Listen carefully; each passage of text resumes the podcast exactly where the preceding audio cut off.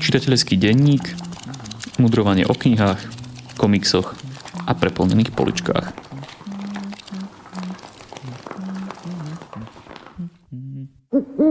Vítajte všetci pri počúvaní nášho 9. čitateľského denníka. Ja som Jakub a spolu so mnou tu je aj Šimon a dnes tak doslova, pretože poprvýkrát nahrávame tento podcast naživo spolu v jednej miestnosti. Keďže ja som z Bardejova a Šimon z Levic, tak je to veľmi vzácne, tak Šimon, vítaj v našej obývačke. Ďakujem, som rovnako rád ako ty, že to prebieha takýmto spôsobom. No som zvedavý, čo z toho e, vznikne, keďže sme zvyknutí, že pozeráme do monitorov, ale na úvod si opäť vyhodnotíme našu knižnú súťaž. Vy nám posielate otázky, my na ne odpovedáme. A poslucháč Jozef sa nás tento mesiac opýtal túto otázku. Prečítali ste si už niekedy najprv koniec knihy, alebo bola taká napínavá? Preskakujete niekedy strany? Napríklad, keď je tam nejaký nudný opis?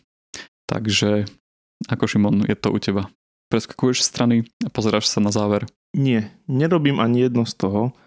Skôr, keď je kniha veľmi nudná, tak ju úplne prestanem čítať. Mám voči tomu výhrady. Radšej sa snažím dočítať aj hlúpu knihu, ktorú som začal, respektíve nudnú knihu, ale dopredu veľmi nepreskakujem. Možno občas si listujem a zachytím vetu dve, možno nejaké meno, ale neskáčem dopredu na toľko, aby som vedel, ako sa dej bude vyvíjať ďalej. A opisy tiež nepreskakujem. Snažím sa ich poctivo prečítať. A väčšinou, keď je tam priveľa, tak to je ten prípad, kde knihu úplne nechám tak. Pamätám si jeden, to je taká vtipná historka, jeden prípad, kde som skočil na koniec knihy, ale to bol len ten koniec, čo som prečítal.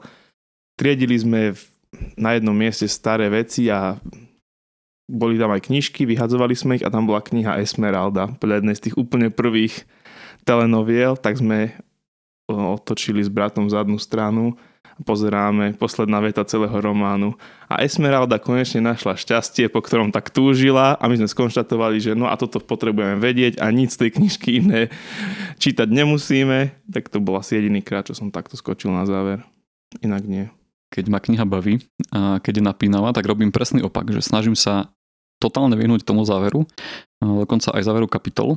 A ešte robím takú vec, že keďže náš zrak je veľmi zradný a častokrát kutikom oka človek zahliadne, že čo je na tej strane na spodku, tak si pri napínavých kapitolách schovávam text pod záložku alebo pod ruku, aby som náhodou neuvidel to, čo sa stane. Ja by som ešte doplnil, ak je kniha veľmi napínavá, tak na mňa to má presne ten opačný efekt. Nie, že preskočiť dopredu a zistiť, čo sa deje, ale ale statočne čítať to pekne postupne, ako to ide. Lebo keď je to napínavé, tak nemám dôvod preskakovať, mňa to baví. Pre mňa pointa a zmysel čítania knih nie je len dozvedieť sa, ako to celé dopadne, ale mať zážitok z toho čítania. No a čím je to napínavejšie, tým je ten zážitok lepší, väčší a tým pádom sa menej nudím a nepreskakujem dopredu. Keď už mám tendenciu preskakovať dopredu, tak je to preto, aby som sa konečne niečo zaujímavé dozvedel, lebo to, čo čítam, ma nudí. Čiže napínavosť knihy, keď je dobre napísaná, má, má presne ten efekt, že nepreskakujem. My sme sa tu raz už aj bavili o klasickej literatúre a častokrát je, sme takí predpojatí možno voči nej, voči klasike, že je plná nudných opisov, ale ja si myslím, že to práve že častokrát tak nie je a naposledy, ak som čítal Dostojevského, tak uh, neviem zhodnotiť, že nakoľko percentuálne tam bolo nejakých tých popisov a tak ďalej, ale to, čo tam bolo, alebo pri Dickensovi a podobne, bolo napísané veľmi zaujímavo. Takže, alebo pri Tolkienovi taktiež. Že nebojme sa, chcem tým povedať len, že nebojme sa opisov. Ja súhlasím. Z okolností som teraz začal čítať ďalšieho Dickensa a pri opisoch si človek potrebuje správne nastaviť očakávania a pochopiť, že akú funkciu v tej knihe majú. Väčšina klasik bola napísaná v dobe, keď kultúra bola oveľa menej vizuálna a nemali sme filmy, nemali sme toľko obrazov, toľko seriálov, čiže keď si človek chcel predstaviť nejakú scénu, tak potreboval k nej text, potreboval jej opis a presne na tej opisy fungujú, aby čitateľovi vykreslili to prostredie, čo dneska sme zvyknutí, že nám spraví jeden, dva záber, zábery kamery. Tedy to tak nebolo, čiže môžeme to, môžeme to chápať ako dobový artefakt, ten opis, že vtedy takto sa vizuál vizuál prezentoval, ale taktiež, ako si ty to spomínal pred časom, ohľadom toho Dostojevského, že všímať si aj štýl rozprávacký, respektíve spôsob, akým je napísaný ten opis a mať pôžitok z tej formálnej stránky. Takže súhlasím s tebou, opisov sa nebojíme. Tak eh, Jozef, veľmi pekne ti ďakujeme za tvoje otázky a za odmenu od nás získavaš knihu od Jona Esba Zradca. No a ak sa chcete aj vy zapojiť do našej literárnej súťaže, napíšte nám akúkoľvek otázku týkajúcu sa kníh a literatúry a my vás možno vyberieme a knihou odmeníme. A otázky nám môžete posielať na náš e-mail info.kantlaber.sk alebo aj prostredníctvom nášho Facebooku. No a o mesiac si to opäť vyhodnotíme. No a teraz môžeme prejsť na knihy, ktoré sme čítali posledný mesiac. A Šimon, tak ako vždy, oslovujem ťa ako prvého, čo pekné si nám donesol. Ďakujem. Začnem knihou, ktorá sa volá A Memory Called Empire. Je to fantasy, alebo skôr sci-fi. Knižka, myslím, že z dvojdelnej série. Autorka je Arkady Martine. Tá knižka bola nominovaná na ocenenie Hugo. Myslím, že ho nezískala, ale bola v nominácii, takže zrejme by sa dalo predpokladať, že je vysokej kvality, teda minimálne z hľadiska mm, kritikov. Osobne by som s tým trochu polemizoval, že či bola až taká dobrá, aby sa dostala do finále Huga, ale bola zaujímavá. Je to príbeh o veľvyslankyni, ktorá pochádza pôvodne z vesmírnej stanice, ktorá ťaží na nejakom asteroide alebo na nejakom takomto podobnom vesmírnom telese kde žijú nejakí kolonisti, asi 30 tisíc ľudí a ona je veľvyslankyňa do veľkej vesmírnej ríše, ktorá sa nazýva jednoducho ríša, respektíve The Empire a ona má v tejto ríši zastupovať záujmy jej malého ostrovčeka.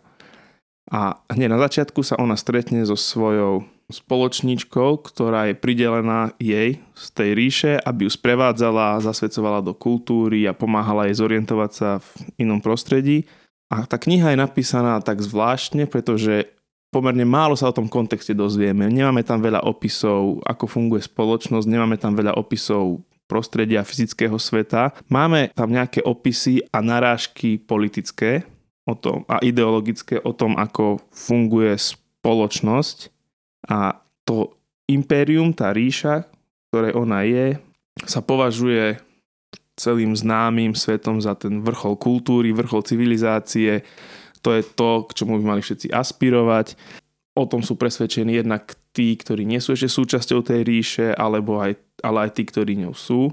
Vidíme tam taký ten, takú tú skrytú, niekedy až dosť očividnú kritiku imperializmu a takého drsného kolonializmu. Nie je to hlavná téma, ale v tom nastavení tých postav to vidno a niekedy mám pocit, že to autorka to, ako to prezentuje cez tú svoju postavu, myslí až ironicky, ako si všetci myslia, že tak táto veľká ríša to je vrchol kultúry, lebo oni majú veľkú literatúru, oni majú poéziu, o, oni majú všetko a nedá sa tam ubrániť tomu, že tento rozprávač je nespodahlivý trochu.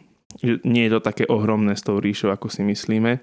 Zaujímavý element tej knižky je v tom, že ona je napísaná ako séria, stret, skoro ako séria stretnutí, rozhovorov a vnútorných monológov. Toho fyzického deja tam je veľmi, veľmi málo. Je tam pár zaujímavých udalostí, dosť vážnych, väčšinou pri nich ide ľuďom o život, ktoré sa udejú, ale zvyšok je napísaný ako buď reflexia postav o tom, čo sa stalo vnútorne, alebo ako ich rozhovory o tom, čo sa, čo sa stalo.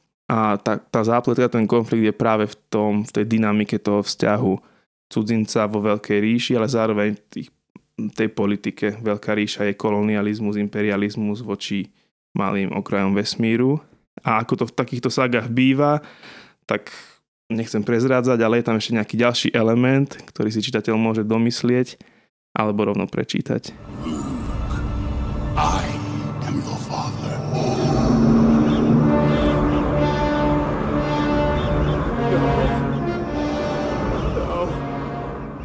Ďalšiu knihu mám do sekcie, ktorú sme tu už predčasom mali, do sekcie, ako si ju ty nazval, ako knihy, ktorým sa radšej vyhnúť.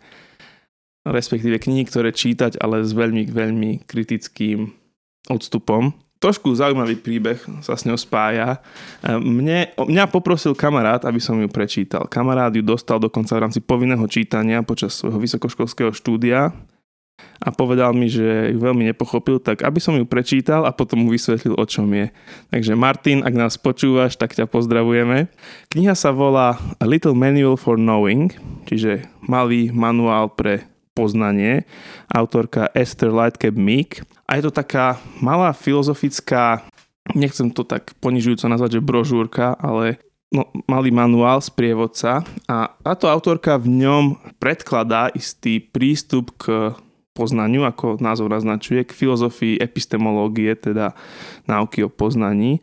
A myslím, že za, jej zámerom je poskytnúť alternatívu k súčasnému postosvietenskému alebo osvietenskému pohľadu na poznanie, že poznanie je len suché zhromažďovanie informácií, faktov a dát a to je všetko. Ona ponúka dosť extrémny opačný postoj, ona s poznaním a, a k poznaniu a k poznanému pristupuje veľmi personifikovane, že poznanie a realita je dokonca ako keby až niečo osobné, až nejaká osoba a to, ako človek to niečo poznáva, je nejaká interakcia vzťahová s tou osobou, respektíve s tou živou entitou, kde človek musí pristupovať pokorne, musí riskovať, musí sa tomu otvárať. Že ak poznanie a realita je nejaká osoba, tak aj to, ako k nej pristupujeme, by malo byť by malo byť, ako pristupujeme k vzťahu s nejakým iným človekom, s rešpektom, s túžbou mať vzťah, s túžbou poznávať, mať z toho zážitok, nie len zbierať fakty. A to je síce veľmi pekné a na prvý pohľad lákavé, je to taká až romantická predstava. Veľmi mi pritom napadol Chesterton a jeho vlastne jeho vzťah k svetu a k poznávaniu sveta, že to je tiež taká dynamika medzi známym a nepoznaným, medzi pocitom pokoja, bezpečia a dobrodružstva, tak toto mi veľmi podobne pripadalo. Hlavný problém, ktorý ja mám s touto knihou je, že celá tá kniha predpokladá, že svet je dobrý a že to poznané je dobré a že to poznanie, respektíve informácie, ktoré sa dajú poznať, že oni sa chcú dať spoznať a že im vlastne na nás záleží, keď už ona to tak personifikuje. A ja s tým nesúhlasím. Môj svetonázor vychádzajúci jednak z vlastnej skúsenosti, ale hlavne z môjho kresťanského svetonázoru je, že tento svet nie je dobrý, je pokazený a nie je možno vyslovene proti nám, ale nezáleží mu na nás a realita, a teraz nemyslím Boha, ale realitu, ako funguje, že ona je voči nám do veľkej miery ľahostajná. Áno, Bohu na nás záleží, ale svet, informácie, poznanie na nás kašľú. Čiže ja vôbec nezdieľam tento optimizmus a už vôbec nie taký romantický, romantizujúci optimizmus ísť do nejakého vzťahu s poznaným a, a, a poznávaným a poznávať a tak ďalej. Podľa mňa prístupom, akým ona tu prezentuje, človek dojde skôr k sklamaniu, než k nadšeniu. You know nothing, Jon Snow. Moja hlavná kniha tohto mesiaca sa nazýva Deep Work. Autor je Cal Newport. Deep Work môžem preložiť ako hlbokú prácu. Je to populárne naučná literatúra alebo alebo taká literatúra na osobnostný rozvoj, skôr, skôr tak by som ju asi zaradil. No, ja som bol skeptický voči tejto knihe, to je, ale to je, to je moje implicitné nastavenie ku všetkým knihám, lebo knižka, keď sa pozriem na obálku, tak sú tu odporúčania, chvála, to mi pripadalo ako taký ten lacný marketing, hej, môže to byť úplná blbosť, ale nájdeme nejakých ľudí, ktorí ju vychvália preto bude vyzerať dobre. Očakával som, že to bude tak pri najlepšom priemerné, že to bude nejaká knižka s pár dobrými myšlienkami, ale napísaná štýlom, že tie myšlienky budú len dokola, dokola recyklované, nebudú dosť podporené faktami alebo štúdiami a budú tam len príbehy ľudí, pre ktorých to funguje, na čo ja môžem povedať a tisíc iných ľudí má inú skúsenosť, čiže to fungovať nebude. No ale bol som veľmi, veľmi pozitívne prekvapený a zatiaľ je to jedna z top kníh tohto roka, ktorú som čítal, takže moje skeptické očakávania sa vôbec nenaplnili. Kniha vychádza z, z predpokladu, alebo pracuje s premisou, že ľudia sú schopní pracovať dvoma spôsobmi. A teraz hovoríme hlavne o intelektuálnej duševnej práci, práci s poznaním, s myšlienkami. Čiže to, sú, to je práca ako umelci, dizajnéri, um, manažéri, spisovatelia, žurnalisti a podobne. A tie dva spôsoby práce sú tzv plitká práca a hlboká práca. Tá plitká práca je práca, ktorá je ľahko nahraditeľná, väčšinou sú tu len nejaké vybavo- vybavovačky a logistika, ako napríklad organizácia stretnutí, odpisovanie na maily a podobne. A potom je tu ten druhý typ práce, hlboká práca, a to je práca, ktorá si vyžaduje veľké sústredenie, často veľký, veľkú profesionálnu zručnosť a potom ona prináša aj veľmi jedinečné výsledky. Napríklad výsledok hlbokej práce je skutočne kvalitne napísaný román alebo nejaký objav, nejaký technologický objav, ktorý nejaká spoločnosť vymyslí, ktorý potom príde na trh, má veľký úspech a tak ďalej. Čiže tá hlboká práca je práca vysoko kvalifikovaná, intenzívna, ani ťažko nahraditeľná. A keď sa človek ponára do tej hlbokej práce, do toho módu, tak je dohnaný na kraj svojich schopností, čiže nakoniec podáva ten najšpičkovejší výkon. A druhá premisa, s ktorou kniha pracuje, je, že čím ďalej, tým je tá hlboká práca zriedkavejšia. Dostanem sa k tomu, že prečo. Ale práve preto, že je zriedkavejšia a aj preto, že svet je tak globalizovaný a konkurencia je veľká, tak o to je cennejšia. Že ľudia, ktorí dokážu takto hlboko pracovať, čiže podávať výkony na hraniciach svojich možností, tak oni potom prinášajú najväčší prospech buď pre seba, keď pracujú pre seba, alebo pre spoločnosť, zamestnanie, v ktorom pracujú. Tým pádom je tá práca veľmi, veľmi žiadúca.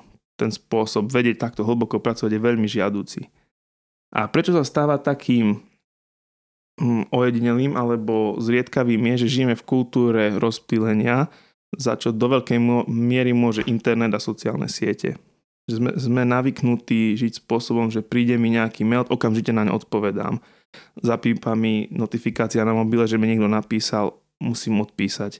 Musím každú chvíľu kontrolovať Facebook, musím každú chvíľu dávať nejaký post na Twitter napríklad. Dokonca tam autor spomína spoločnosti ako Facebook, že oni vyslovene vytvorili také pracovné prostredie, aby ľudia, oni to nenazývajú, že aby ľudia boli rušení, ale aby ľudia vedeli často a veľa interagovať s okolím, aby, aby sa rozprávali so svojimi kolegami, aby sa, ma, aby sa premávali, že tie kancelárie sú otvorené, ľudia sa tam stretávajú a že Facebook to spravil vyslovene a cieľene a ten autor hovorí, že to je, to je veľmi kontraproduktívne, keď ten Facebook chce dosiahnuť výsledky, ktoré, výsledky pracovné a, praco- a chce, aby jeho zamestnanci a ľudia pracovali spôsobom, ktorý je vysoko efektívny, vysoko tvorivý, vysoko funkčný.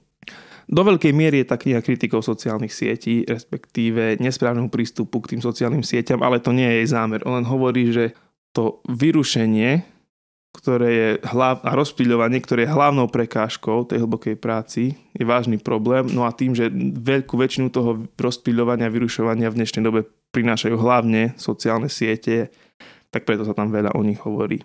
Kniha rozdelená na dve časti, takú teoretickú a potom praktickú. Tá teoretická časť najprv vysvetľuje tie koncepty, prečo je tá hlbok, čo je hlboká práca, čo je tá plitká práca, prečo je dôležitá, aký je problém, že prečo nie je. A potom, a potom spomína e, psychologické argumenty, ako psychologicky tá hlboká práca po, po, e, pozitívne pôsobí na ľudí, potom spomína argumenty neurologické, čiže biologické a potom dokonca aj filozofické. A veľa, veľa tých jeho argumentov on, on podkladá príbehmi. Je veľmi dobrý rozpráv, je veľmi dobrý autor, že on kombinuje štatistiku, tvrdé dáta, čiže to, čo naozaj ľudí, ľudí presvedčí, že tie jeho názory sú objektívne, že to nie je len nejaký jeho výmysel, že on cituje štúdie vedcov a tak ďalej, že prečo niektoré veci sú tak, ako on hovorí, ale zároveň, zároveň to robí atraktívne pre čitateľa tým, že to nie sú hrubé a nudné dáta, ale rozpráva príbehy ľudí, ktorí, ktorí svojim životom alebo nejakým príbehom zo svojho života zosobňujú ten princíp, že nejaký autor to robí takto, nejaký spisovateľ to robí takto, nejaký vedúci to robí takto a cituje tam Billa Gatesa, Karla Junga, Neila Stevensona napríklad. A druhá časť tej knižky sú už konkrétne stratégie, ako zmeniť svoj život, ako implementovať tieto presvedčenia, keď ich človek nadobudne, ako sa venovať tej hlbokej práci, ako zmeniť svoje, svoje pracovné návyky, ako zmeniť svoj prístup k sociálnym sieťam, k sociálnym sieťam, k sociálnym médiám, ako si zadeliť pracovný čas. A tiež je dobré, že nehovorí, že nasleduj alebo rob týchto 5 krokov a všetko bude super. Ako býva v takých tých lacných svojpomocných amerických knihách, ale napríklad hovorí, že tá hlboká práca je náročná, lebo neskúsený človek sa vie intenzívne sústrediť na jednu vec maximálne hodinu a dobre vytrenovaný človek maximálne 4 hodiny a že žijeme v rôznych kontextoch v zaneprázdnenom svete a nie každému vyhovuje rovnaký spôsob tej hlbokej práce. Tak napríklad prezentuje 4 alternatívy, ako ju zakomponovať do svojho pracovného režimu a spomína rôznych ľudí, pre ktorých fungujú rôzne tieto možnosti. Niekomu pomáha, keď si vyhradí dve hodiny alebo nejaký krátky časový úsek počas svojho dňa, kedy sa tomu venuje takto pravidelne deň za dňom. Alebo spomína napríklad toho Karla Junga, ktorý tým, že mal veľa povinností ako doktor, musel sa venovať svojim pacientom a tak ďalej, tak nemohol si to dovoliť, ale raz za čas odišiel do nejakej chaty na vidiek, kde sa zavrel a tam mohol mesiac alebo niekoľko týždňov sa venovať tejto intenzívnej hlbokej práci. Takže je veľmi realistický ten autor v tom, že nehovorí, tento jeden spôsob bude zaručene fungovať pre všetkých, ale skôr to predstavuje ako možnosti. Tieto stratégie použitie, tieto sa ukázali ako najefektívnejšie. Niečo funguje jedným, niečo funguje druhým. Takže mňa tá kniha veľmi oslovila a hoci je plná tých informácií a logiky, tak ona mala na mňa až, až emočný dopad, efekt v tom, že naozaj som sa nadchol pre kvalitnú, poctivú, hlbokú prácu a začal som obmedzovať rušenia a vyrušenia v svojom živote. Máš ty nejaký svoj systém alebo nejaký pracovný rituál, ktorý tebe pomáha sa sústrediť? A k tomu pod otázka, že čo si si prakticky zobral ty pre seba a pre svoj systém práce z tejto knižky? No, ja som si ju kúpil práve preto, že mám s týmto problém, čiže ja som si ju kúpil, že toto by mi mohlo pomôcť a len teraz ju dočítavam. Takže ja ešte musím konkrétne reálne zvážiť, že čo si z nej zoberiem. No ale minimálne som si zobral to presvedčenie, to vnútorné nastavenie, že, že ak sa človek dostane do toho módu hlbokej práce, tak je naozaj efektívnejší, robí lepšie, spraví toho viac a je vnútorne spokojnejší. A zobral som si z toho motiváciu brániť sa rozptýleniam minimálne to, že veci, ktoré ma rozptýľujú, hoci majú nejaký prínos, napríklad Messenger alebo Facebook, tak budem odteraz hodnotiť spôsobom, že či ich prínosy sú obhajiteľné, keď ich porovnám s ich negatívami. A ďalej začnem skôr spôsob, fungovať spôsobom, že stanovím si cieľ, čo chcem dosiahnuť a potom budem vyhodnocovať napríklad sociálne siete, sociálne médiá iné veci ako prostriedky k tomu cieľu a zhodnotiť, že či naozaj to ten najlepší prostriedok dostať sa k tomu cieľu. Aby, no aby to nebolo také abstraktné, tak keď si povieme, že môjim cieľom je mať blízke, hlboké vzťahy s ľuďmi a poviem si, je Facebook prostriedok, ktorý ma k tomu dovedie, alebo ma k tomu dovedie niečo iné. Napríklad. Alebo ak ma k tomu Facebook dovedie, tak či to, že ma k tomu dovedie, je dosť veľký prínos na to, keď ho porovnám s inými negatívami Facebooku. To, že mi tam každú chvíľu niečo pípa, že tam chcem stále pozerať, že ma to rozptýluje. Tak eh, ja som si donesol tri knižky tentokrát a naučil som sa ich nosiť aj fyzicky. A keďže sme v našej obyvačke, tak ich, tak ich fyzicky mám bez problémov. A ja tu mám svoje fyzicky. Aj vám ich o seba pošúcham, aby ste mi verili. Ak ste si všimli, tak naša zvučka pozostáva z, presne z takýchto zvukov. Tak mojou prvou knihou je kniha od Rogera Scrutona Jak byť konzervatívec. Roger Scruton je v našom stredoeurópskom priestore známy najmä pre ľudí z prostredia disentu, keďže sa v 80. rokoch podielal na organizácii podzemných univerzít, čiže nejakých tajných bytových seminárov v Prahe, v Brne či Bratislave. Okrem toho prednášal na školách, písal knihy, skladby a pracoval ako šéf-redaktor The Salisbury Review. Taktiež z rúk Václava Havla si prevzal ocenenie medaila za zásluhy. A táto kniha Jak byť konzervatívec je takým skrutonovým manifestom, malým súhrnom toho, čo vlastne on pokladá za občianský konzervativizmus. Aj pre lajka prístupnou formou popisuje svoj pohľad na pojem, ktorý býva tak často zneužívaný v názorových prestrelkách v súčasnosti. A čo to teda je ten konzervativizmus, ako ho Skruton vníma? A má ešte čo ponúknuť? Alebo je to už len také nostalgické obzeranie sa za minulosťou? Je v našom dnešnom svete priestor pre pojmy ako tradícia, pravidla slušného správania, záväzok, morálka alebo povinnosť? To sú otázky, ktoré si Skruton kladie. Pri týchto úvahách ide na to celkom tak šalamúnsky, pretože prvú časť knihy v nejakých 7 kapitolách sa venuje iným svetonázorom a na každý z nich sa pozerá z pohľadu konzervativizmu samozrejme a z pohľadu človeka, ktorý s týmito svetonázormi v niečom môže súhlasiť. Napríklad v kapitole Pravda socializmu oceňuje myšlienku súcitu s blížnym a s núdznym, v kapitole Pravda nacionalizmu za lásku k rodnému kraju a v pravde liberalizmu zas dôraz na osobnú zodpovednosť jednotlivca a pokojné súžitie odlišných názorov. No ale k všetkým týmto prúdom má samozrejme aj mnohé výhrady a jasne ich popisuje. A keďže je v prvom rade, ako o sebe hovorí, občanským konzervatívcom, úlohu náboženstva v tejto argumentácii posúva najmä do kultúrnej roviny. Aj keď sa v záverečných kapitolách dotýka kresťanstva, konzervativizmus vníma skôr ako uchovávanie starých a časom overených zvykov a hodnôt, inštitúcií a spôsobov života, skôr než spätosť s nejakým konkrétnym vierovýznaním. No a vďaka tejto relatívne štihlej knihe dostanete stručný a zrozumiteľný prehľad základných svetonázorových prúdov, keďže ich skrutom rozoberá a konzervatívny komentár k ním. A keďže v týchto všetkých rôznych prúdoch je v súčasnosti dosť veľký neporiadok, tak si myslím, že sa to celkom zíde. Veď len tak na skúšku skúste povedať v prítomnosti svojich priateľov slovo liberalizmus a uvidíte, čo sa stane. Bolo na tej knihe niečo, čo on hovorí o konzervativizme, čo ťa prekvapilo, alebo poukazuje on na nejaký rozmer konzervativizmu, bez toho, aby sme ho išli nejako bližšie a širšie definovať, čo je na knihu samú o sebe, ktorý ťa prekvapil, že si si povedal, že aha, áno, aj toto platí, alebo toto mi predtým nenapadlo. Mňa prekvapil jeho dôraz na slobodné občianské združovanie, ja som si to nikdy nespájal s konzervativizmom. Tým, že on tam komentuje jednotlivé nejaké základné svetonázory, tak sa napríklad dostane aj k e, environmentalizmu. Tam hovorí, že to je významná konzervatívna hodnota, moja úcta k prírode, pretože to je priestor, kde žijem, takže sa mám k nej správať tak, že ho predávam svojim deťom. Dostal som ho od svojich predkov, čiže tá konzervatívna hodnota v zmysle, že, že nie sme tu len my, ale boli tu aj naši predkovia a budú tu aj naši potomkovia, tak je práve aj v tej láske k prírode a k svojmu kraju, taktiež prítomná v tom konzervativizme. Druhá knižočka, ktorú tu dnes mám, je kniha od Laca Keratu, od slovenského autora, volá sa Na okraji mojej hory. No a tento rok mi pripadla taká milá úloha moderovať e, sériu diskusí v našom kultúrnom centre s finalistami ocenenými e, cenou Anasoft Litera a v rámci prípravy sa tak dostať k súčasnej slovenskej literatúre, čo zrovna nie je totálne moja šalka kávy.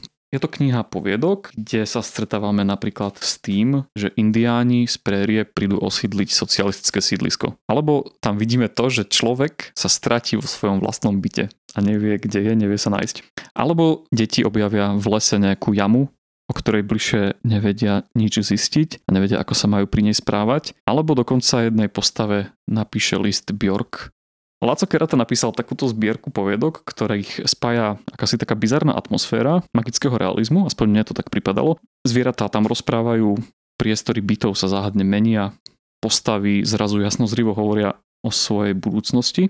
A tými postavami sú zväčša deti, vyrastajúce v socializme, častokrát aj prechádzajú z poviedky do poviedky, pozorujú svojich rodičov a meniaci sa svet, ktorý je pre nich plný tajomstiev že ty si doniesol dosť veľa nebeletristickej literatúry. Za knihu mesiaca som vybral krátky román Galveston od Nika Pizolata, pretože pred každou dovolenkou stojíme s našou pani manželkou pred takou veľmi ťažkou úlohou a síce vybrať zo pár kníh do našej obmedzenej batožiny tak, aby sme si ich prečítali obaja aby sme obmedzili ten počet batožín, ktoré zo sebou. No a Zuzka vybrala tentokrát 3 či 4 tituly a jedným z nich bol aj Galveston. Nick Pizzolato je známy ako autor a scenarista seriálu True Detective, okrem toho sa podielal aj na iných televíznych seriáloch a toto je jeho knižná prvotina. Jeho zapletka nie je ničím objavná, povedal by som, že je to dosť veľké kliše. Ide v nej o to, že Roy Candy, pouličný bitkár a vymáhač dlhov, sa dostane do šlamastiky, z ktorej sa musí prestrieľať, a to doslova. Za sebou necháva dom plný mŕtvol a dáva sa na útek po americkom juhu. Spoločne s mladou prostitútkou Rocky a jej trojročnou dcerou Tiffany. Podarí sa mu nájsť pokoj, alebo ho dobehne minulosť. Bude sa tento ich príbeh podobať na Krásku a zviera, alebo skôr na Bonnie a Clyda. A aby toho nebolo málo, hneď na úvod zistíme, že Roy dostal rakovinu. Respektíve, že zistil, že má rakovinu plúc a ostáva mu len pár mesiacov života. Ako hovorím, zapletka je celkom kliše a ak od nej očakávate nejakú akčnú gangsterku, ako som trošku očakával ja, tak e, možno budete sklamaní, pretože je to relatívne pomalá konverzačka s ťaživou atmosférou a dlhými monológmi. A už od začiatku cítite, že to nedopadne veľmi dobre. No a môžem vám prezradiť, že to nedopadne veľmi dobre. Ak ste videli tú detektívu, tak viete, že Pizolato dokáže vytvoriť veľmi zaujímavé a plastické postavy a Roy Candy takou postavou je. Je to chuligán s bohatým slovníkom, je to muž so smrťou na jazyku snažiať si sa prvýkrát v živote urobiť čosi, čo je správne. Galveston niektorí ľudia mudrejší než ja zaradzujú medzi taký žáner špeciálny, že južanské noárové historky. Má to aj svoj vlastný názov Grit Lit. Sú to navonok jednoduché, špinavé, ťaživé a brutálne, ale v niečom aj citlivé a poetické príbehy, ktoré hľadajú nejaký hlbší zmysel. A s tým môžem len a len súhlasiť. Čo je najsilnejšia stránka toho románu podľa teba? Keďže kliše zapletka to zrejme nebude. Prvé, čo ma napadlo, je slovo jednoduchosť. A v niečom ten štýl je taký jednoduchý, okresaný od všetkých kudrliniek nejakých. Zároveň tá hlavná postava má byť hrubý muž, on však používa relatívne kultivovaný jazyk, čiže niečo sa v tom príbehu stane, čo to dokáže odôvodniť, že prečo to tak je. A v tom pre mňa asi bola tá najväčšia sila v tej jednoduchosti, priamočerosti, častokrát aj nejakej brutalite, ale v tom všetkom je postava, ktorá o sebe všetky tieto veci vie, ale zároveň hľada nejaký hlbší zmysel svojho života. Ak by som to prirovnal k hudbe, tak by som povedal, že niekedy aj jednoduchá skladba zahratá iba na španielku s jednoduchým textom môže mať silný dopad na poslucháča a toto asi pre mňa bola tá kniha. Jednoduchá, priamočiara, ale silná. Tak to je umenie napísať niečo jednoduché a hlboké.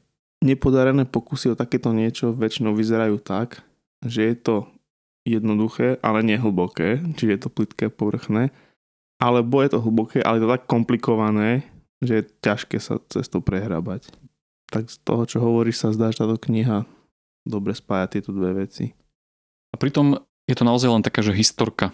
V niečom sa mi páči to pomenovanie Južanská noárová historka, lebo úplne si to viem predstaviť ako taký, taký príbeh, ktorý sa rozpráva niekde po krčmách. Že toto sa stalo v 80 rokoch. A pritom vy veľmi dobre viete, ako to asi dopadne. Tušíte, kde bude asi nejaký zlom a čo budú tie odpovede na jeho otázky, že aký je zmysel života. A napriek tomu to čítate ďalej. Tak toto je koniec nášho augustého čitateľského denníka exkluzívne nahrávaného prvýkrát spolu naživo. Ak sa vám páči, čo robíme a radi počúvate naše podcasty, budeme radi, ak nás podporíte prostredníctvom portálu Darujme.sk alebo sdielaním tohto podcastu na sociálnych sieťach. Čítajte teda dobré knihy aj počas zvýšku leta a majte sa fajn. Toto bol podcast občianskeho združenia Kandeláber. Viac o nás nájdete na www.kandelaber.sk.